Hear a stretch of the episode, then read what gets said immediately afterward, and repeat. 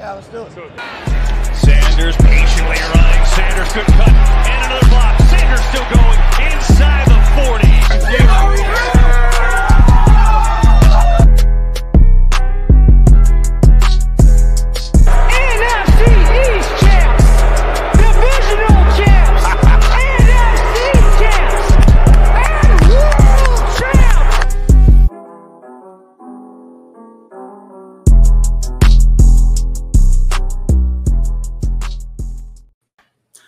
Hello, everybody, and welcome to a Victory Tuesday as the Philadelphia Eagles totally dominated the Minnesota Vikings on Monday Night Football 24 to 7.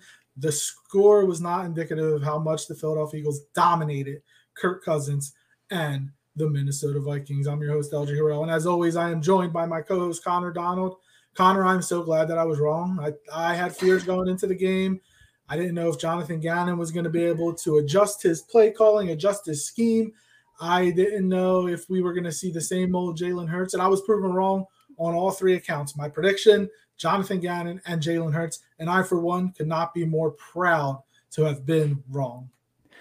Yeah, it's okay to be wrong sometimes. I mean, I called the J- Jordan Hicks interception, but it didn't mean anything because Kirk Cousins only because of Kenny Gainwell over. not being able to catch the damn ball. Yeah, that's true. But I told you asked me for a difference maker, and he that was one of the very few difference making plays the Minnesota Vikings had on Monday night, and they still turned the ball back over. So the blocked field goal that, that Patrick Peterson somehow blocked. And if it wasn't for Arryn Siposs, of all people, coming up with that tackle, that's a totally different game. It goes from 24 7 to 24 14. And who knows what happens after that? But he making the and that was a led to- good tackle. That was a good Yeah. because even Jake Elliott just missed the tackle, but man, Siposs, he Yeah, and then that Oof. led to Darius Slay's first. Inter- I think that was Slay's first interception, or it was Maddox's interception. One of them doesn't really matter, but that was a huge play in the game. You know, I was thoroughly and pleasantly surprised and happy with the outcome of that game. Obviously, the Linc was rocking, which we which we anticipated going into it. You knew first home game it was going to be crazy. The one thing I kind of sort of had thoughts of the first game Dave, I'm glad we survived that Jalen Reagor revenge game. The Minnesota Vikings had the full Jalen Reagor experience. Him not knowing what to do with punts, him dropping back, like they got the they got the Reagor experience. I thought Reagor was going to do something, but he didn't. I'm glad. Um, but so the first game, the Bills and Titans, the Bills, we, we proclaimed it last week. They're the best team in football, and then the Eagles doing what they did. Did you see that tweet going around that somebody put they don't know if the in, if if the infrastructure would be able to handle an Eagles Bills Super Bowl if that I did happened. see that. Oh man, I can guarantee right now that that uh, the the party outside wherever it would be, the fans for both teams travel so well, and oh man, Mhm. it would be something to see. But yeah, would would I love to see it? Yes.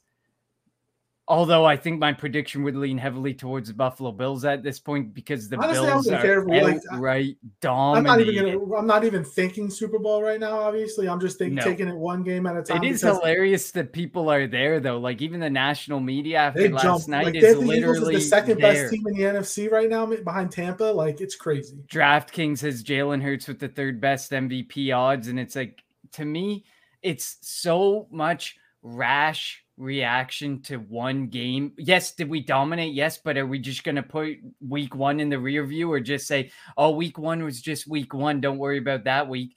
They we Well, played after after watching what Detroit did Sunday, that might end up turning into a good win. Yeah, You know- because realistically, yeah, because that Detroit team is actually better than a decent amount of teams in the NFL right now. It's it's actually pretty impressive what they're doing. And the worst part is, I honestly think they might be a co- they could be a team that's a quarterback away. Um, yeah, I mean, it, it wouldn't surprise me. They, they definitely could be a quarterback away. We all know Jared Goff's not good. Their offensive line's good. They have a lot of good skill position players, and that defense is definitely building up. But let's not talk about the Detroit Lions. We're going to talk the Philadelphia Eagles coming are two and zero, tied for first place in the division with the New York Giants somehow, some way. And the worst part about it is we have to root or I'm doing it because I can't root for Dallas. I'm rooting for the New York Giants this week, this next Monday night against Dallas because I can't root for Dallas. Um, so like, th- what an atrocious Monday night matchup, by Oh the way. God. Like, I mean, not well, I mean, even with or without the Dak Prescott injury, that's not a good matchup. But the I mean, suddenly it Carolina game became kind of good. the Giants Carolina game was awful on, on Sunday. The two bad quarterbacks. Cincinnati's turning back into the bungle, so that and their offensive line couldn't can't protect. Even week one for right the now. Giants, the Giants and Titans game was brutal until the end, and the Giants were able to pull that miracle off on the, the touchdown and going for two. All right, so before before we continue on and, and recapping the game, as always, follow us on Twitter at Kelly Green Hour. Follow Connor on Twitter at Connor10. Follow me on Twitter at LJ Harrell54. Follow the Painted Lines on Twitter and YouTube at the Painted Lines. Follow Edge of Philly Sports on Twitter, Facebook, and YouTube at EOP Sports. And if you're listening, if you're tuning into the stream, comment, comment, comment. Let us know your thoughts on the game. Um, we know there are a bunch of detractors of a certain general manager for the Philadelphia Eagles, and we'll got to give them some love. AJ Brown has been really good the first two weeks. Jalen Hurts, when when he was picked second in the second round, three years ago, there was a lot of heat on Howie Roseman for why he made that pick because it was thought that the Eagles had their franchise quarterback in Carson Wentz. Obviously, it's turned out in Howie's favor. Turned out into, to be a great second round pick. Um, you know, James Bradberry and Dave, no. Some people will. Some people never give the love that Oh, he deserves. Dave, so me and Dave are in a fantasy football league together. If you proclaim, no, I won't say. it. I think you know where I'm going to go with this. I know you want Treylon Burks. You know where to go. No, I'm kidding. he wants Treylon Burks for me. You got to give love to Howie Roseman for us to talk it out. Uh, but um, you know, the, the Eagles have the best cornerback tandem and quarterback cornerback trio in football. If you think about it, um, with um, you know, with Darius Slay, who had could have had six picks yesterday. It was crazy. Could have had six picks if he wanted to. He was all over Justin Jefferson. Justin Jefferson, who I was afraid of coming into the game, six catches, 48 yards. Take that every week. I'll take that every week. Darius Slay should be NFC Defensive Player of the Week. James Bradberry hasn't given up much of it. We haven't heard his name, which is good. I mean, we, he had the interception against Detroit, we really haven't heard his name. And We've heard his name in the missed tackle column a bit, Oh, but none of the them have been entire defense. detrimental to the team. So Yeah, that's the entire defense. And then Avonte Maddox, who had a bad first game, had an interception yesterday. He was he was tackling. You know, you got to just the, the roster that Howie has put together. Look, we know what happened in 2017 when the Eagles won. Is this roster better than that roster? I I would argue on paper, yes. I think that the, that roster, this roster is definitely better than that roster. That roster was chocked full of veterans, and this roster is definitely like three or four years on in average age younger than that Yes, roster. is. So it's extremely different. Like the builds are like so Howie got into this weird bubble after the 2017 season where he wanted these veteran players. Eh, He went into the offseason, he got all these vets, and everyone was saying, We want younger people, we need younger players. And suddenly this offseason, he took that turn. Kyzir White's like 25 years old. James Bradberry is only 28 years old. We're not talking 30 plus year old players anymore. Chauncey He Gardner actually Johnson's, went- what, 23? Yeah, he's really young. Like they went, he went out and did a completely different strategy. So I think on paper it looks a lot better because the team is younger. There's some more proven players. They're not all over the age of 30, and this could be their last year type of thing. He's got a really good mix, which to me presents a better roster than what we had in 2017. Now, can we get the miracles that the 2017 team had? That's going to be the big telltale. Yeah, you got you have to give this coaching staff a really, you know, you got to give them a round of applause. How uh, Steve um, Shane Steichen, the pl- it felt like every play he called was the right play. Um, and then Jonathan Gannon, a total 180 flip from last week. He was pressuring Kirk Cousins. He did man on the receivers. We, we know how talented that receiver group is for for Minnesota. And Dalvin Cook didn't do anything, and I was shocked about that. For like they did The lead, the lead in rusher was Kirk Cousins with 20 yards. Yeah, that's If that, I'll take that all day. yards. I'll take that all day. Let's start on the offensive side of the football for the Philadelphia Eagles, and I have to. He deserves a lot of credit. Jalen Hurts made so early in the game. There was a lot of praise for the throws he was making. I I didn't get to that point only because I was saying these are throws quarterbacks should make, and like that, and that's what had. And this was again in the first quarter, first half. Um, you know, he started what seven of seven, eight of eight, and I think the best throw Jalen Hurts made was the one that was the incompletion. The pass to Dallas Goedert was the best throw. The it. drop Uh, by Dallas he- Goedert. It wasn't a drop. I, the, the, uh, It was a tough catch to make Dantzler for hit Dallas and- Goedert, and but Dantzler hit him and, and forced the ball out, but he got the ball over the corner in between the safety and I mean, like again, could could have could Goedert have made the catch? Yes, he probably should he have made the catch. Probably. You got to give Dantzler credit for for the for knocking it loose, but that was the best throw that Hurts made, and it wasn't even a completion. Um, there was another throw. I think it was in the third third quarter, maybe fourth quarter, where he was rolling out to the left, stopped, turned, and threw it to Quez Watkins on a dime.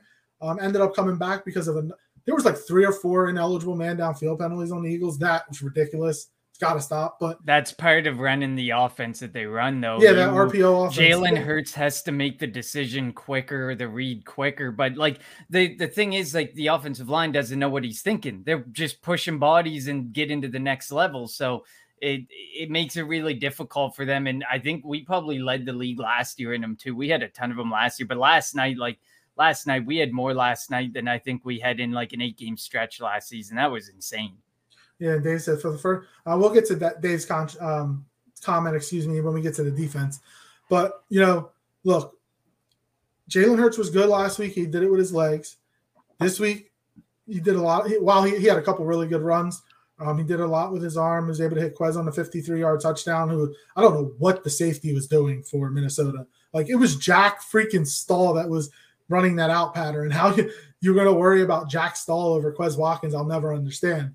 But you have to give how or um, excuse me, you have to give Jalen Hurts a lot of credit. Look, one game, okay, I, I like to see it. Two games, I'm there. I need to see it three. If I see it again this week, I'm I'm to definitely be on board. Look, I'm not all the way there yet. I'm not to say he's a franchise quarterback, but Jalen Hurts is proving detractors wrong, and that's what you like to see. And again, the one thing that we talked about with two first round picks next year, if you don't have to use those picks on a quarterback and you can use it to bolster the defensive line, bolster the secondary, that's going to be good for not only Jalen Hurts, it's going to be good for the entire team. Um, Jalen Hurts will be here as the starter, and you're going to be able to put weapons on the defensive side of the ball to be able to get after the quarterback. Because if there's one thing the Eagles couldn't do yesterday, it was still get after the quarterback. Yeah, the good thing was they did get 23 pressures. It just didn't translate in the department of the sit in of the sack department, which is kind of frustrating. I get it, but and but there was like one sack that was called back for the face mask and stuff. Um, so I mean, we could have had three or four sacks, but it didn't end up coming to fruition. And Kirk Cousins is a smart quarterback. He got the ball out quick. Like if that was Jared Goff and we were getting that pressure last week, we have six or seven sacks last week. I mean, but Goff got rid of the ball the quickest in football last week. Exactly. And but Kirk Cousins is good when pressure's coming to make the decision, whereas that wouldn't have been the same in, in- for Jared Goff. If he held on to that ball for half a second longer in instances like last night, he would have been sacked. But um offensively, Jalen Hurts, there's another thing that I need to see from Jalen Hurts, and these are the big games. These aren't necessarily big games. This is it's a primetime game. It was a complete domination on the offensive side of the ball. And I, I promise I want to be positive in this episode because the last episode we got called out for being negative and we have so much positives to talk about. But I got to see it in big games and when it matters. If we So- need to call upon Jalen Hurts to make a play, you know, third down, we're down by a field goal, less than two minutes to go, game's on the line, and he throws a pick, or he can't complete the pass, or he run, tucks and runs and gets hit, and we don't get the first down. Like that's the type of situations that I really want to start to see Jalen Hurts excel in. But I mean, dominate in a game like he dominated last night is definitely a massive step in the right direction. He was making some really good throws. Like you said, that throw to Dallas Goedert was beautiful. That bomb to Quez Watkins was a thing of beauty. Was it blown coverage? Absolutely, but there's no able to make that stuff. guarantees that Jalen Hurts makes that read every time. Like the fact Well, I that he do- makes I- that read's is impressive. One thing I disagree with you is I would classify yesterday as a big game because it's prime time. We saw what happened in prime time last year. You got killed by Dallas, got killed by Tampa in the playoffs. Like the Eagles were not good in prime time last year. Jalen was not good in prime time last year. I would consider while the Eagles were about two point favorites, and that, that could just be because of home field advantage. You had a team that came in after after thoroughly dominating the reigning MVP and Green Bay, even though Green Bay doesn't care about you know week one games a team that has a lot of weapons on the offensive side of the football has a, has a pretty aggressive defense. I would classify that as a big game for Jalen Hurts. And I think uh, he passed that test with flying colors. Now, like if you look at the schedule going forward, um, if you well, they do play Green Bay. I think Green Bay is going to finish better uh, than Green Bay is going to be better than the Vikings. There's a lot of skepticism with Green Bay, but Green Bay's still a good team. Green Bay's and I still think a tough I think they're going to end up being better than the Vikings. But if you look going forward with, with the, in Arizona, we play. Arizona's always hit and miss um, because of you know Kyler Murray. Even though Kyler Murray was They're ridiculous in the fourth quarter against He the- was, but they're very miss right now. Like I saw some people tweeting saying they're probably one of the worst looking football teams in in football right now. But that'd they came back. You got to. They came back. They made that game against uh, Vegas. So yeah. So like again, and I, I don't want to look too too far ahead, but you have Washington this week. They're they may be the best, the second best team in the division potentially. Who knows? It depends on Carson Wentz, obviously. Um, then they have Jacksonville. Jacksonville's not good. Um, even even if Doug Pederson, I think, is the right coach for them. Then they have the Cardinals. Then they have that big game against Dallas. Um, so like, and um, so like who who that, that that's up leading up to the bye. There's your first, the first six games. I mean, obviously you don't want to project, but like if the Eagles aren't five and one, six and zero at that point, I think that's a, a failure. You know, going in going into the bye week, and like the schedule, obviously the NFC East. I think the the top the all four teams have the four easiest schedules in the league, um, mainly because they play each other and, whatnot, and it's not the greatest division. But you have to be able to, excuse me, take advantage of the the the the teams that are going to be on the schedule before you get into the tough part. Before you get to the Steelers and the well, I thought the Colts were going to be tough, but I don't think that's going to happen anymore. Packers, like before you get Dallas on Christmas Eve in Dallas with Dak's going to be healthy, and you know that that team might should maybe better. Um, we'll see, obviously, but you have to be able to take advantage of it. And this is where I want to see Jalen Hurts continue to take steps. Each, you know, last week they won with him being the focal point running the football again, 16 carries. This week he threw for 333 yards. Defensive coordinators have to be go will have to go crazy over how do we defend this Philadelphia Eagles offense? Are they going to come out and be a running team because we all know they can run the football with, with that offensive line and with Jalen Hurts, or is he going to? Th- they spread the wealth yesterday. DeVonta Smith had what seven catches. Dallas got or AJ Brown had five catches. Dallas Goedert had four or five. Quez Watkins had a couple. Zach Path like they spread the football around. Now defensive coordinators each week are going to have to devise a game plan to stop the run and stop the pass, or pick one and Mhm. hope that the Eagles didn't practice that one that um, that they that they didn't pick. If if if you kind of get where I'm going, so we'll see. But Mhm. the Eagles' offense right now has the potential to be very very explosive. They're not Bills explosive, but they have the potential to be really really explosive, and it's going to be tough for the opposing teams to, to figure out how to stop them. I agree. I mean, you have like Miles Sanders who went 17 carries for 80 yards, which 4.7 yards per carry. That's pretty impressive. Then you got Jalen Hurts. He ran 11 times for 57 yards. That's a 5.2 average. And two of those touchdowns came on the ground. He can tuck, he can run. And one of them was that 26 was a, yard run was that was a big boy run. That was a good like How when he didn't he get got to the the end. five was ridiculous. Exactly. My thoughts exactly too. And like like you said, 333 yards, that's huge. 31 pass attempts, but they still rushed the ball 34 times. They still technically were a run first team by that standard. So that's crazy to me. They you get to that point where you can almost be a 50-50 team from a Russian and from a passing perspective, and you literally are very effective on, in both sides of it. They averaged 4.8 yards per carry as a team. and then they averaged 12.8 yards per reception. That's that's huge. Like you can't and but I mean to be honest, the strategy by the Minnesota Vikings defensive coordinator was Jonathan Gannon last year to a T. That two high shell defense, I was getting frustrated watching it from a Viking standpoint because I was like, how can you continue to do this? Because clearly, and that was one of the things that when me and you were messaging last night, I said, you take what you're given. Last year, that's what quarterbacks did, and we praised quarterbacks for doing it. There's no reason we're going to go the other way and turn the shoulder to Jalen Hurts and say, well, he was just taking what he was given. No, that's a good thing that he took what was given to him because sometimes that's not necessarily what Jalen Hurts would have done last season. This, to me, that's an improvement.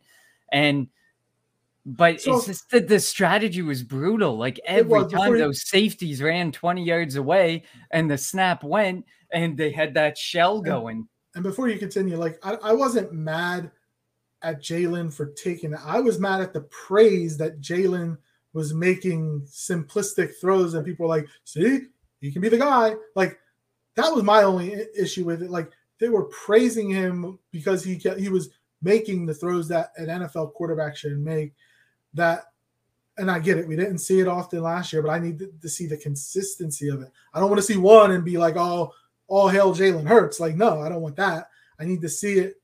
I need to see it, you know, play after play after play, week after week after week before I, I can buy in. And look, the attitude and and j- just the type of person that Jalen is, I know that he's going to continue to work at it, you know, and and try to become better. And obviously, that's as I mentioned earlier, that's what the Eagles want, so that they don't have to spend the assets that they have on a quarterback next year. Um, so mm-hmm. so we'll see what happens. Um, but I, I and la- and lastly, I get this performance. I guess we can't stop talking about the offense without talking about the offensive line because the offensive line played extremely well. Way yesterday. better than last week. Way better. They allowed only six pressures, five hurries, one hit, no sacks, which is a, definitely a positive after what we saw last week. And from a pass blocking perspective, they were phenomenal. They gave Jalen Hurts lots of time.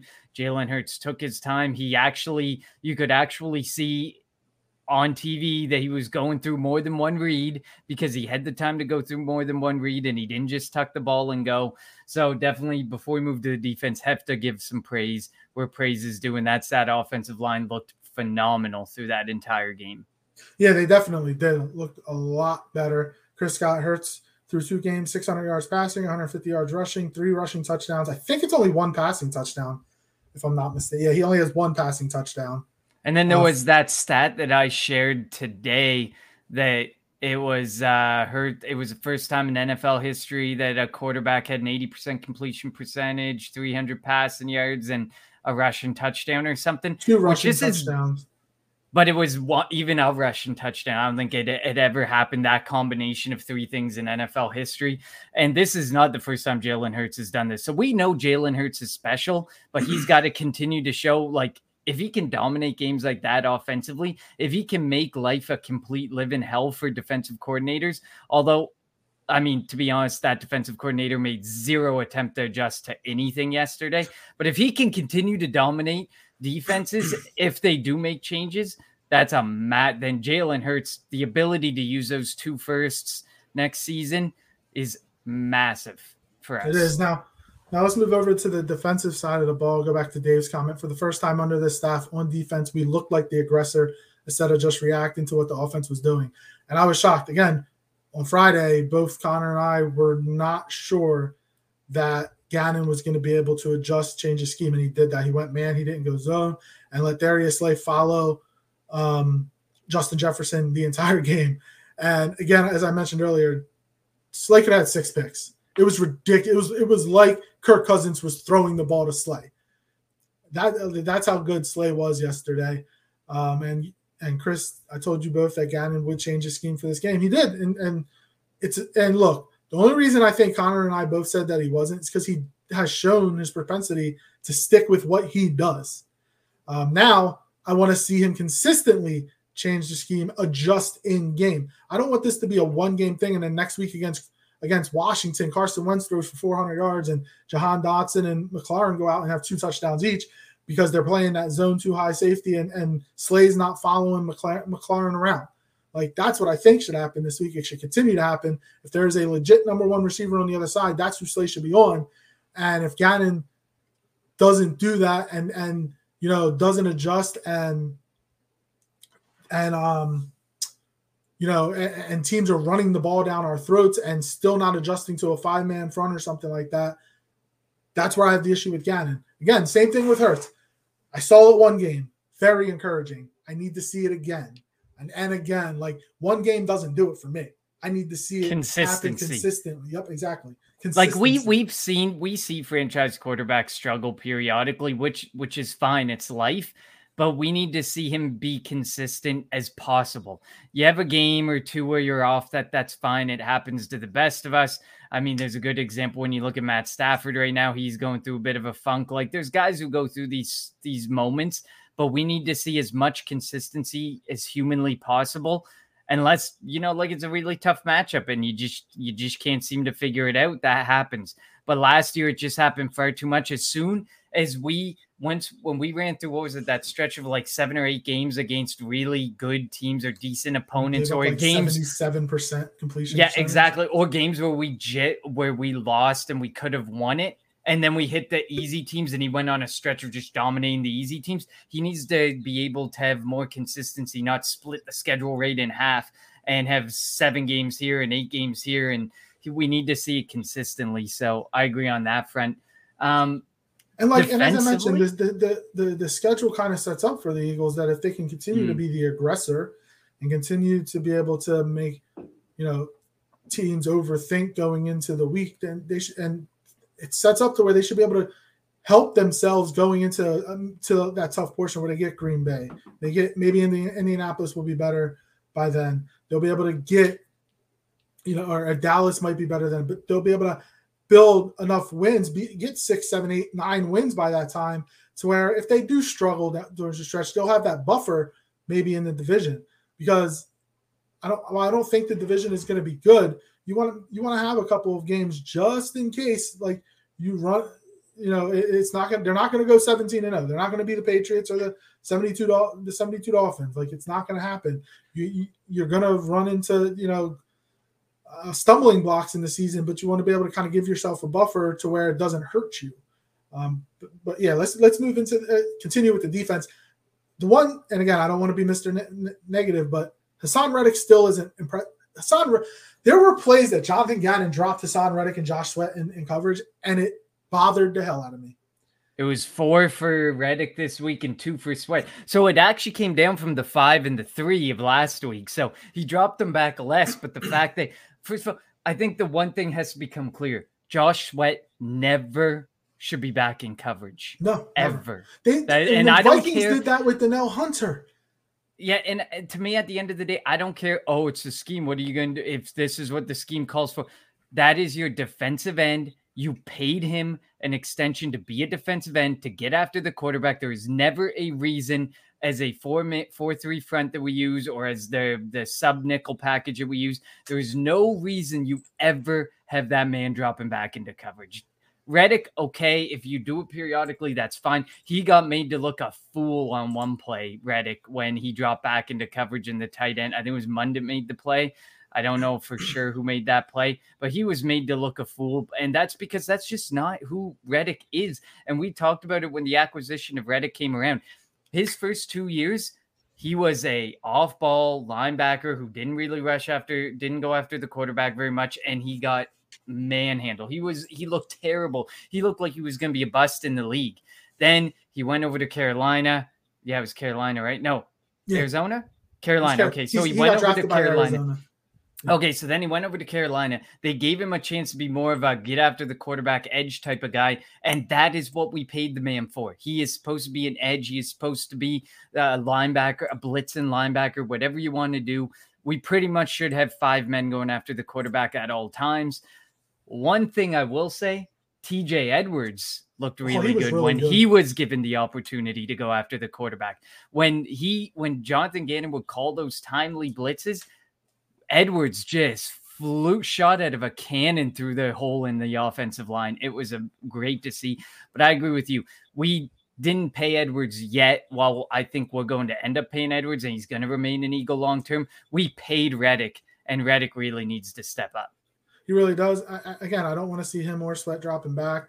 You know, get after the quarterback. I know we had a couple of sacks yes um, yesterday. Fletcher Cox getting the strip sack, Josh Sweat getting the sack at the end.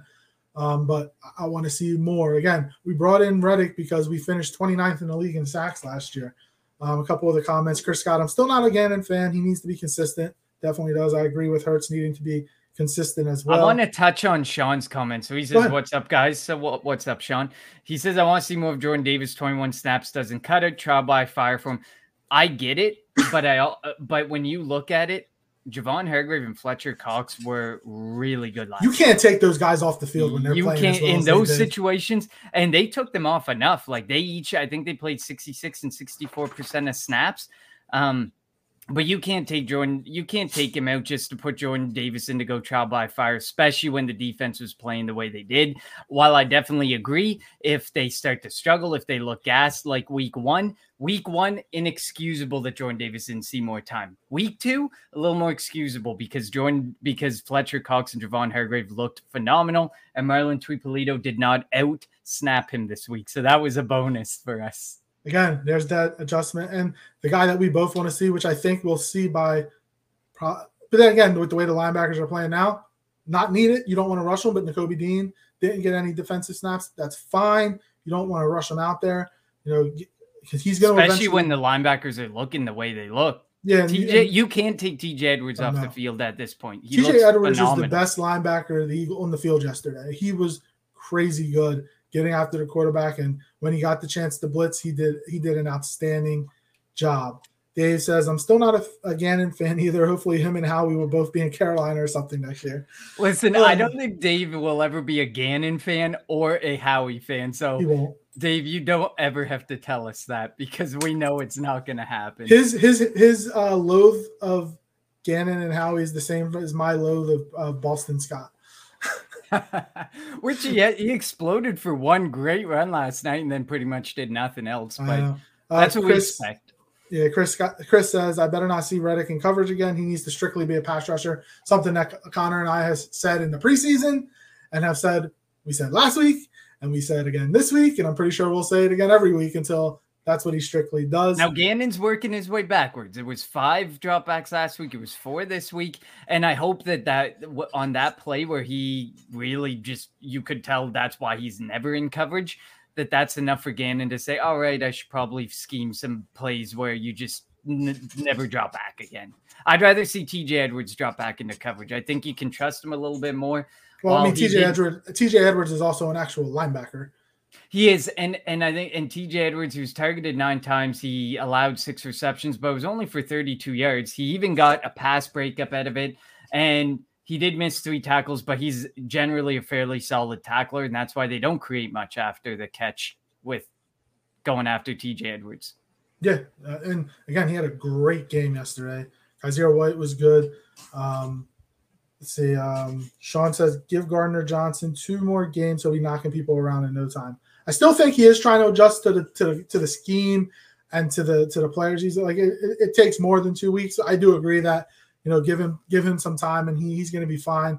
Like we, we talked about week one, he led the team in missed tackles. How many missed tackles did he have yesterday? Did he have any? Yeah, one missed tackle yesterday. Well, and I think one of the good things is Chauncey Gardner Johnson was one of few defensive players, if not one of the only defensive players to play 100% snaps. So there Sean three, spoke him, Epps, and um maybe Brad. There was a third one. I, I don't think it was a cornerback, but I can't remember. I know it was. I know it was Epps it was and Ep, Johnson. Okay, yeah, it was Epps, Bradberry, and it was Chauncey Gardner Johnson. All played. I thought it was Bradberry. 100 percent snaps, and that's a good. That's you. Sean spoke about trial by fire for Jordan Davis. This is it for Gardner Johnson. They're doing trial by fire. Learn the scheme while playing in it. We picked you up to be one of these two safeties, a versatile player in our scheme and he's being put out there while he's being put through the ringer. And the last couple weeks have been rough. I like you said, Sean. Give it a couple more games. The guy's going to be just fine. I didn't mean to skip over this comment uh, from the fish hobbyist. The O line looked locked in, locked in. I thought 100% agreed. Way better than last week. Eagles still ran the ball down the throat, gave protection to to uh, to Jalen. Um, I think did he get sacked yesterday? If he did, it was only one or two times. Jalen Hurts, no. No sacks. Like he, he was a when he needed to move, he moved. And I don't think he now there was maybe a play or two that he went out the pocket a little early, but I don't think he went out the pocket early at times. He stood in the pocket, stood up tall, you know, in a six foot frame, and was able to get able to get rid of the football. Uh, Dave's comment: the Vikings ran less plays than Detroit. If you look at Davis' play percentage, it was higher. That's true. His play percentage was higher. I know. I know we want to see the number of plays go up, which I think eventually we will. But as Connor said, when Cox and Hargrave are playing as good as they played yesterday, and look, we won't see them play that well all the time. So we'll, we'll be able to get have this argument of when you know Jordan Davis should be on the field. But when they're playing as well as they played yesterday, it's hard to take them two off the field, especially with the money that they're making. Um, I know while we don't want to think money should be the end all be all, sometimes it is. Sometimes it is. And I think ultimately here in in the defense, it's just it's it's more of a, a situation where you're never going to see hundred percent for a defensive tackle for snap count. You're Oh, just never. never going to see it. It's this Aaron There's a Donald reason- doesn't play 100 percent of the snaps. exactly, and they rely so much on a rotation. Like if he reaches sixty five percent, that's a good amount. Like sixty five is your starting caliber defensive tackle. So once he hits that sixty five percent threshold, he's at a good point. That's why Hargrave and Cox played last yesterday. It was like 66 and 64 or something. That's just what you're gonna see, and that and that's why he focus how he focuses on building the trenches. Because when you rush for all the time, you're gonna exhaust some of these guys. Like last week, Hargrave and Cox looked gassed so quickly, so early in the game, and that's why you got to have four or five DTs who can cycle constantly. And I want to kind of go off of what you said, how the defense in, in general looked gas. They didn't look that gassed yesterday, and I think they got that week one out the way. Again, the first usually the first four games are pretty much preseason at this point because nobody plays in the actual preseason. So they're gonna build up their their stamina, and you know, like the the guys should be able to play, be in better. I don't. I hate. I don't want to say better shape because I'm not saying they're out of shape, but they're to be you know better physical shape, I guess, going into this Washington game where they should be able to play more. Uh, Sean says, I want to see Reddick in the Joker position, rushing the quarterback and collapsing the pocket, doing what he does best. 100% agreed. Don't want to see him dropping back into coverage. We saw a couple times yesterday. It didn't look good. Um, it was frustrating to see number seven. Still weird to see a number seven at defensive end and not quarterback for the Eagles. Um, going back It's really weird to see number four be Dalvin Cook. I know that's not us, but every time I saw number four, I'm like, that's the most hideous backfield number ever. Get that, get that. That's what he wore college. backfield. That's what he I know, I get it, State. I get it. It's just an ugly number in the backfield. Jock, uh, Jock Talk, what's up, buddy? Welcome aboard. We are doing great because we're talking about an Eagles win. Victory I- Tuesday. Victory Tuesday. Um, otherwise, defensively, I mean, I think we hit on everything. I think like I really was impressed with. It was an all around effort. I think my biggest concern at this point is special teams. Like, like oh my God. okay, so you you told me. And I, I've wanted to buy into Britton Covey so bad and think that he was the answer while he outplayed Jalen Reagor, which is not much of an accomplishment, and it was only minimally better uh, in the return game. You said Britton Covey's not the answer. We now are two games that he has been called out. Also, Quez Watkins isn't game. the answer as a kickoff. No, Quez either. Watkins is not. No, Quez Watkins is just let that bounce out every time. But um, we are now at two games. The the next game, if you call him up, you have to bring him to your active roster. He's no longer practice squad eligible. So they have a major decision to make if Britton Covey's the answer. And listen, is Covey the the be all end all of the special teams issues? No, I think special teams all the way across the board is not very good. I think we've completely moved away and said, who are the guys who give us the best chance to win? And then you fill in the gaps of, okay, who fits on special teams? And there's just not enough players who fit there anymore that are really efficient at it. Um, and that's words because like you gave, they gave up the, the, the block. The, the best guy on the team for special teams is Jake Elliott, which is great. You want to have a really good kicker. We're seeing it Yeah, every Noah- single week. Noah Togiai was the um the wing on that field goal and didn't block Peterson at all. And it Yeah. didn't even look like he made an effort. Like it was really gross when they showed the replay. I was like, did he even like try to move over? Which he's actually on two games called up as well. So they're going to have a big decision to make on to- Togiai and on Co- on Covey as to whether or not they want to keep those two guys around. And the because the next part- time they call them up, they got to sign them. And the hardest part about Covey is like they don't have another option for a punt returner right now. Do you put Kenny Gainwell back there? Do you put Boston Scott back there? Like who At this you point, put? you accept DeVonta that you're Smith, be. you put DeVonta Smith back there and tell him just No, fair catch, no, just no, catch no, it. no. Don't run. Just catch it so you don't get hurt. Like you just tell him to do that. Um, like that's where you kind of miss Greg. Like Greg Ward, as much as he wasn't the greatest at it, at least like he was on the roster and he could catch the ball sometimes. Like a lot of times he let it bounce, but like if if if you don't care about returns, just put DeVonta back there and have him fair catch everything, which might be the smartest thing to do. We because he did it at Alabama. He was the punt returner in Alabama, so like he has the experience of doing it. And I know you don't want to put your second receiver out there, but my thing is if if if he's not going to return, which they can't return anyway, Covey hasn't had much success. Just go back there, fair catch it, put the ball down, and get ready for offense. And Yeah, if you're going to have Braden happen, Covey was- back there. Britton Covey was three for 14, which is a 4.7 average. You, you're essentially you're essentially taking fair catches each time. Exactly. You're not really putting us in a better position. So, like you said, if you have a guy who can make the right decision of okay, let it go. I think it might bounce out, or or it's just not worth going after, or okay, I'm gonna make this catch. If you have someone who can make that logical decision, at this point, you unless you're going out to free agency and you're finding a guy strictly for that position, which at that point, are you able to fit him on that 46 Well, they only have 52 game day on- roster. they only have 52 on the active roster right now. So like they have the ability to add somebody to that, which if they in in, in turn if they needed to put him on the 46 for game day, they could. But also if that person was out there, he would already be on another team. Like so I don't think that punt returner is actually out there. That's but now we're in we're in this me we're in this even worse situation because we have four wide receivers going in week in and week out. So you automatically know you have to elevate a wide receiver.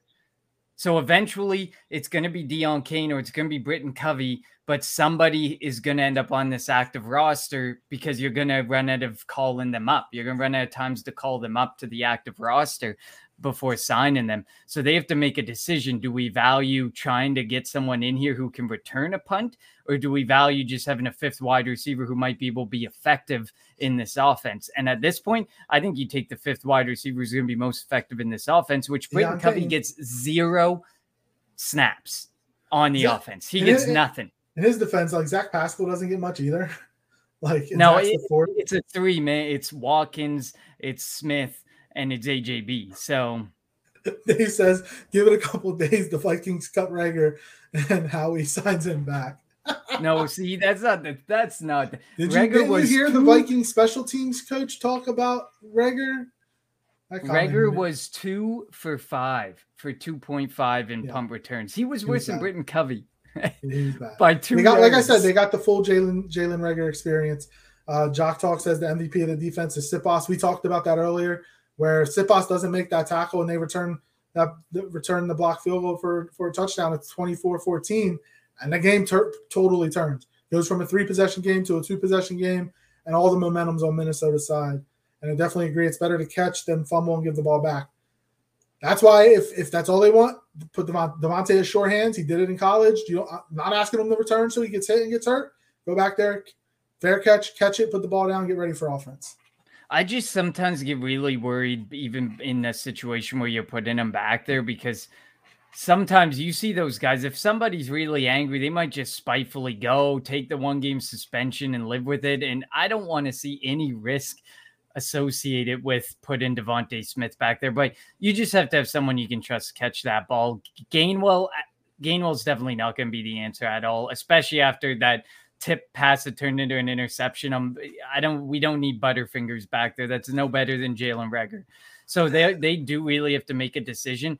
But our special teams has gone downhill so fast. All we really have to be proud of. Siposs has been better as a punter. This in also started off last year really good and went downhill. So I need to see a consistency again. That word consistency that I want to see from Gannon. I want to see from Hurts, Steichen.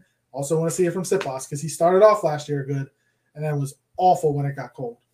And then and then of course Jake Elliott's great. We're never going to say anything bad about Jake Elliott if Yeah, that, that field block goal field goal really wasn't his fault.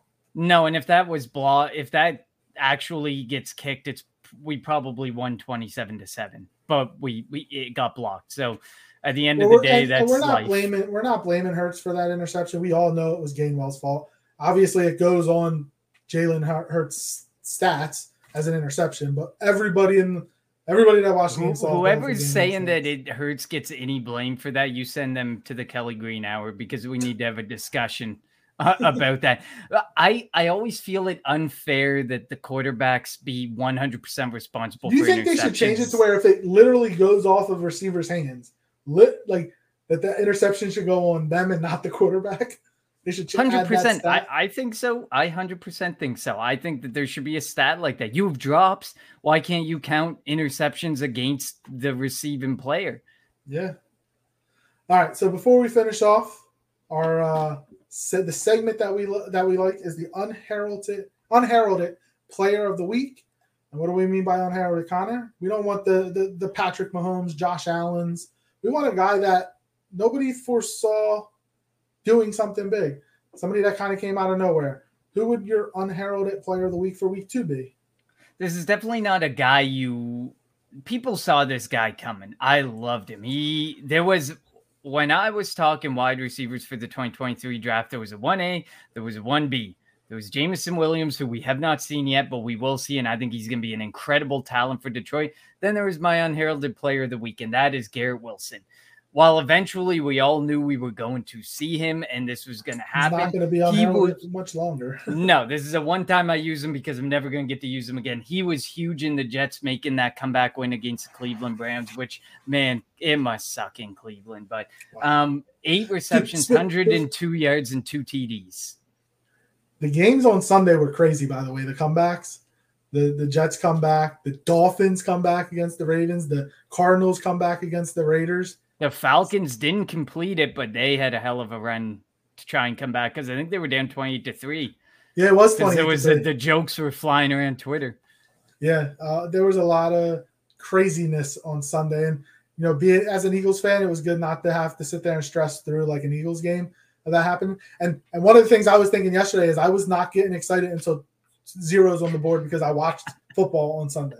All right, so my I know we we were we were messaging back and forth, and it was I think it was the first end of the first quarter or like early second quarter. Like I'm not saying anything, I'm not getting excited. But then you got a bit more excited after you know once the third quarter got going and we continued to dominate. But Yeah, well, I mean, there was no scoring in the second half, if I'm not mistaken. That was a good, great defense, especially and and the Vikings had short field, The block punt with the interception by by um, Hicks, like, got to give Darius Slay a lot of credit. Avonte Matt, just give the entire defense and Gannon a lot of credit. So my oh, by the way, Jock Talk. Before you go, yes, we talked about the great game Shane called, and if for anyone who doesn't follow him, he can't be identified right now, but he is a former Eagles scout. He says uh, the at honest NFL guy uh, on Twitter, and he says Shane Steichen will be gone in the offseason. And he said, and I saw him post uh, in a response to what somebody said, pretty much saying, I know what teams look for, and Shane Steichen is exactly what they look for in today's NFL. So like, there's a good as a head chance. Yep, like there's a good chance we lose two coordinators this year. If Gannon keeps it up, Gannon and Steichen could be out the door. So when it comes to Steichen going, I, there's no issue with that only because it's still Nick. I know Nick Sirianni's not calling the plays, but his it's his offense. So there's not. He'll call there. Brian Johnson up, the quarterback. Probably Brian coach, Johnson will, probably he'll probably the be the next. coordinator. In terms He did it for he did it in college, I think, for Florida or wherever he was there. So yeah, he was at Florida. And then I guess for defensive coordinator, I mean Vic Fangio, I would bring in. He was at camp for for a couple of weeks, kind of in an advisory role. So he's a guy I would look. Um, not sure. I mean, they, they might. I think they like their secondary coach a lot. Who has the potential to be a, a defensive coordinator, but that's something obviously we're not going to really think about now. There's only week two. We got 15, 16 weeks left, plus hopefully the uh, playoffs. So my unheralded player of the week for week two Same game as you. I'm going with the third. Was he 38 39? Joe Flacco, 26 of 44, 307 yards, four touchdowns, zero interceptions. And they were down two scores with a minute 50 some odd- 50 and some change left. And he That was able to come crazy. I can't believe Nick Chubb didn't kneel the ball at the one. He didn't pull Brian Westbrook. You pull Brian Westbrook, kneel down at the one. The the Browns win the, win the game, and we're not talking about the Jets right now. Jets will be zero and two, but no, they were. Nick gotta Chubb needed that third touchdown. right. Got to get that third TD. Got to got to give um the the Jets a lot of credit for coming back in that game. They they did. Nobody thought they were going to be able to less than two minutes, down two scores. Nobody foresaw the Jets being able to come back, but you got to give, like, like, you got. I mean, they got help from the Browns too because was it Corey Davis had a long touchdown, nobody near him, um, and then being able to get the game-winning touchdown to was the game-winning touchdown to Wilson, if I'm I not mistaken. so. Yeah, I think you're Yeah, right. So you got to give the Jets. So you went Garrett Wilson. I went Joe Flacco. Great. Um, I know that the Browns are waiting for Deshaun Watson, but I have a hard time believing that they're going to be able to stay afloat without. I know that they don't want to make a move at quarterback. They don't want to waste the cap space or waste draft capital or whatever. But if you want to stay afloat to give Deshaun Watson a chance from week 11 onward or week 12 onward, well, at It- this point, Jimmy Garoppolo's Could have been Jimmy. G, but he's the Yeah. starter in San Fran now. It, it just sucks because they should have known. You've if you've watched football, you know Jacoby Brissett is not the answer at Mhm. quarterback as a starting quarterback. He's not the answer. I agree. All right. So the Philadelphia Eagles 2 0, tied for first place in the NFC with the New York Stinking Giants, 24 to 7 win over the Minnesota Vikings. Their next game this Sunday at FedEx Field against the Washington Commanders and our old friend Carson Wentz. Now, Connor, we are going to talk about this on Friday, but do you have early thoughts on the Eagles Washington game? Don't sleep on Washington. I agree with that. I mean, I I think you know Carson, Carson, is Wentz. second in the league in passing right now. I think. Yeah, and listen. At the end of the day, can Carson Wentz make bad decisions? Can he throw picks? Hundred percent. But can he also lead a team to? I understand they lost their lines. That was a hard fought game, 36-27. Lots of garbage time work for Carson Wentz there.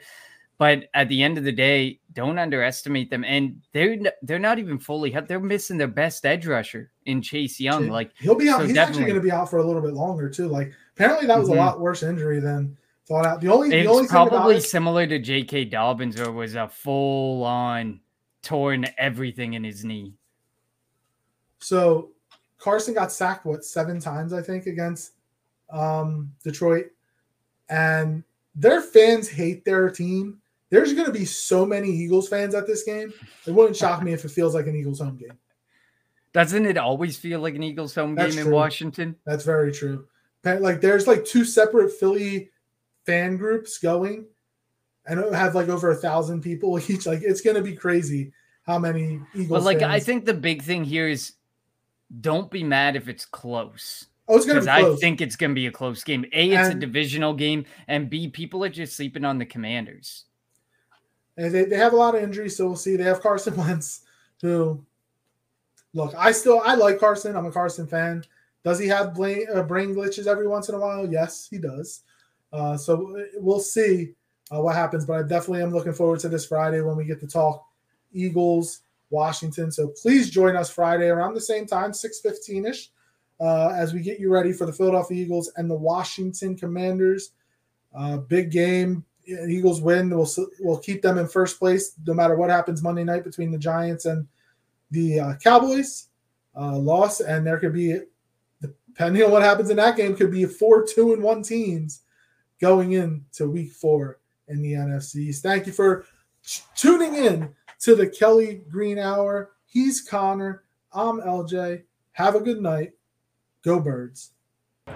You want Philly Philly? Yeah, let's do it. Sanders patiently running. Sanders good cut. And another block. Sanders still going inside the 40.